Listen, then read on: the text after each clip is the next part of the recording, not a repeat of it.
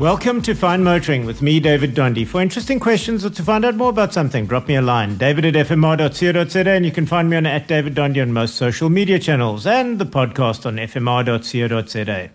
The BMW GS and GS Adventure bikes get all of the attention, but BMW has a few other tricks up its sleeve. In my younger days, BMW was pretty famous for fast cars and slow bikes, the BMW K series being a technological revolution, but also for the grey bearded and slow high milers of us.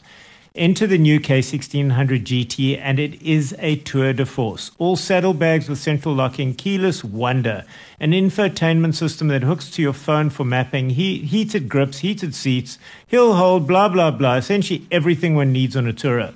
In dynamic mode, the suspension can be a tad firm on the less well kept of roads, but road mode sorts that out. What didn't I like? Well, I'm being fussy here, but the cruise control isn't adaptive. I am getting fussy, but only because the BMW adaptive cruise control system, when present, is a game changer and a must if you can afford it. The electrically adjust, uh, raisable adjustable screen and push button reverse gear is also huge highlights as far as I'm concerned.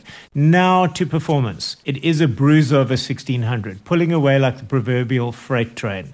But just like any other big BMW, fast, predictable, and adequate changing up naturally at around 4,250 revs. It feels like a surprisingly lithe GS, really.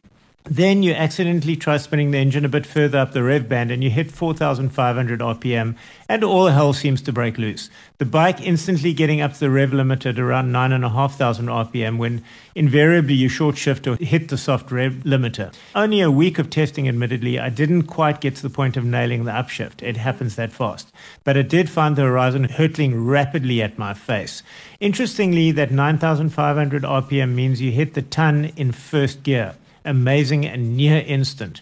It's 118 kilowatts and at 6,750 RPM if you want to know. And the maximum torque is an immense 180 newton meters, which you'll find at only five and a quarter thousand RPM.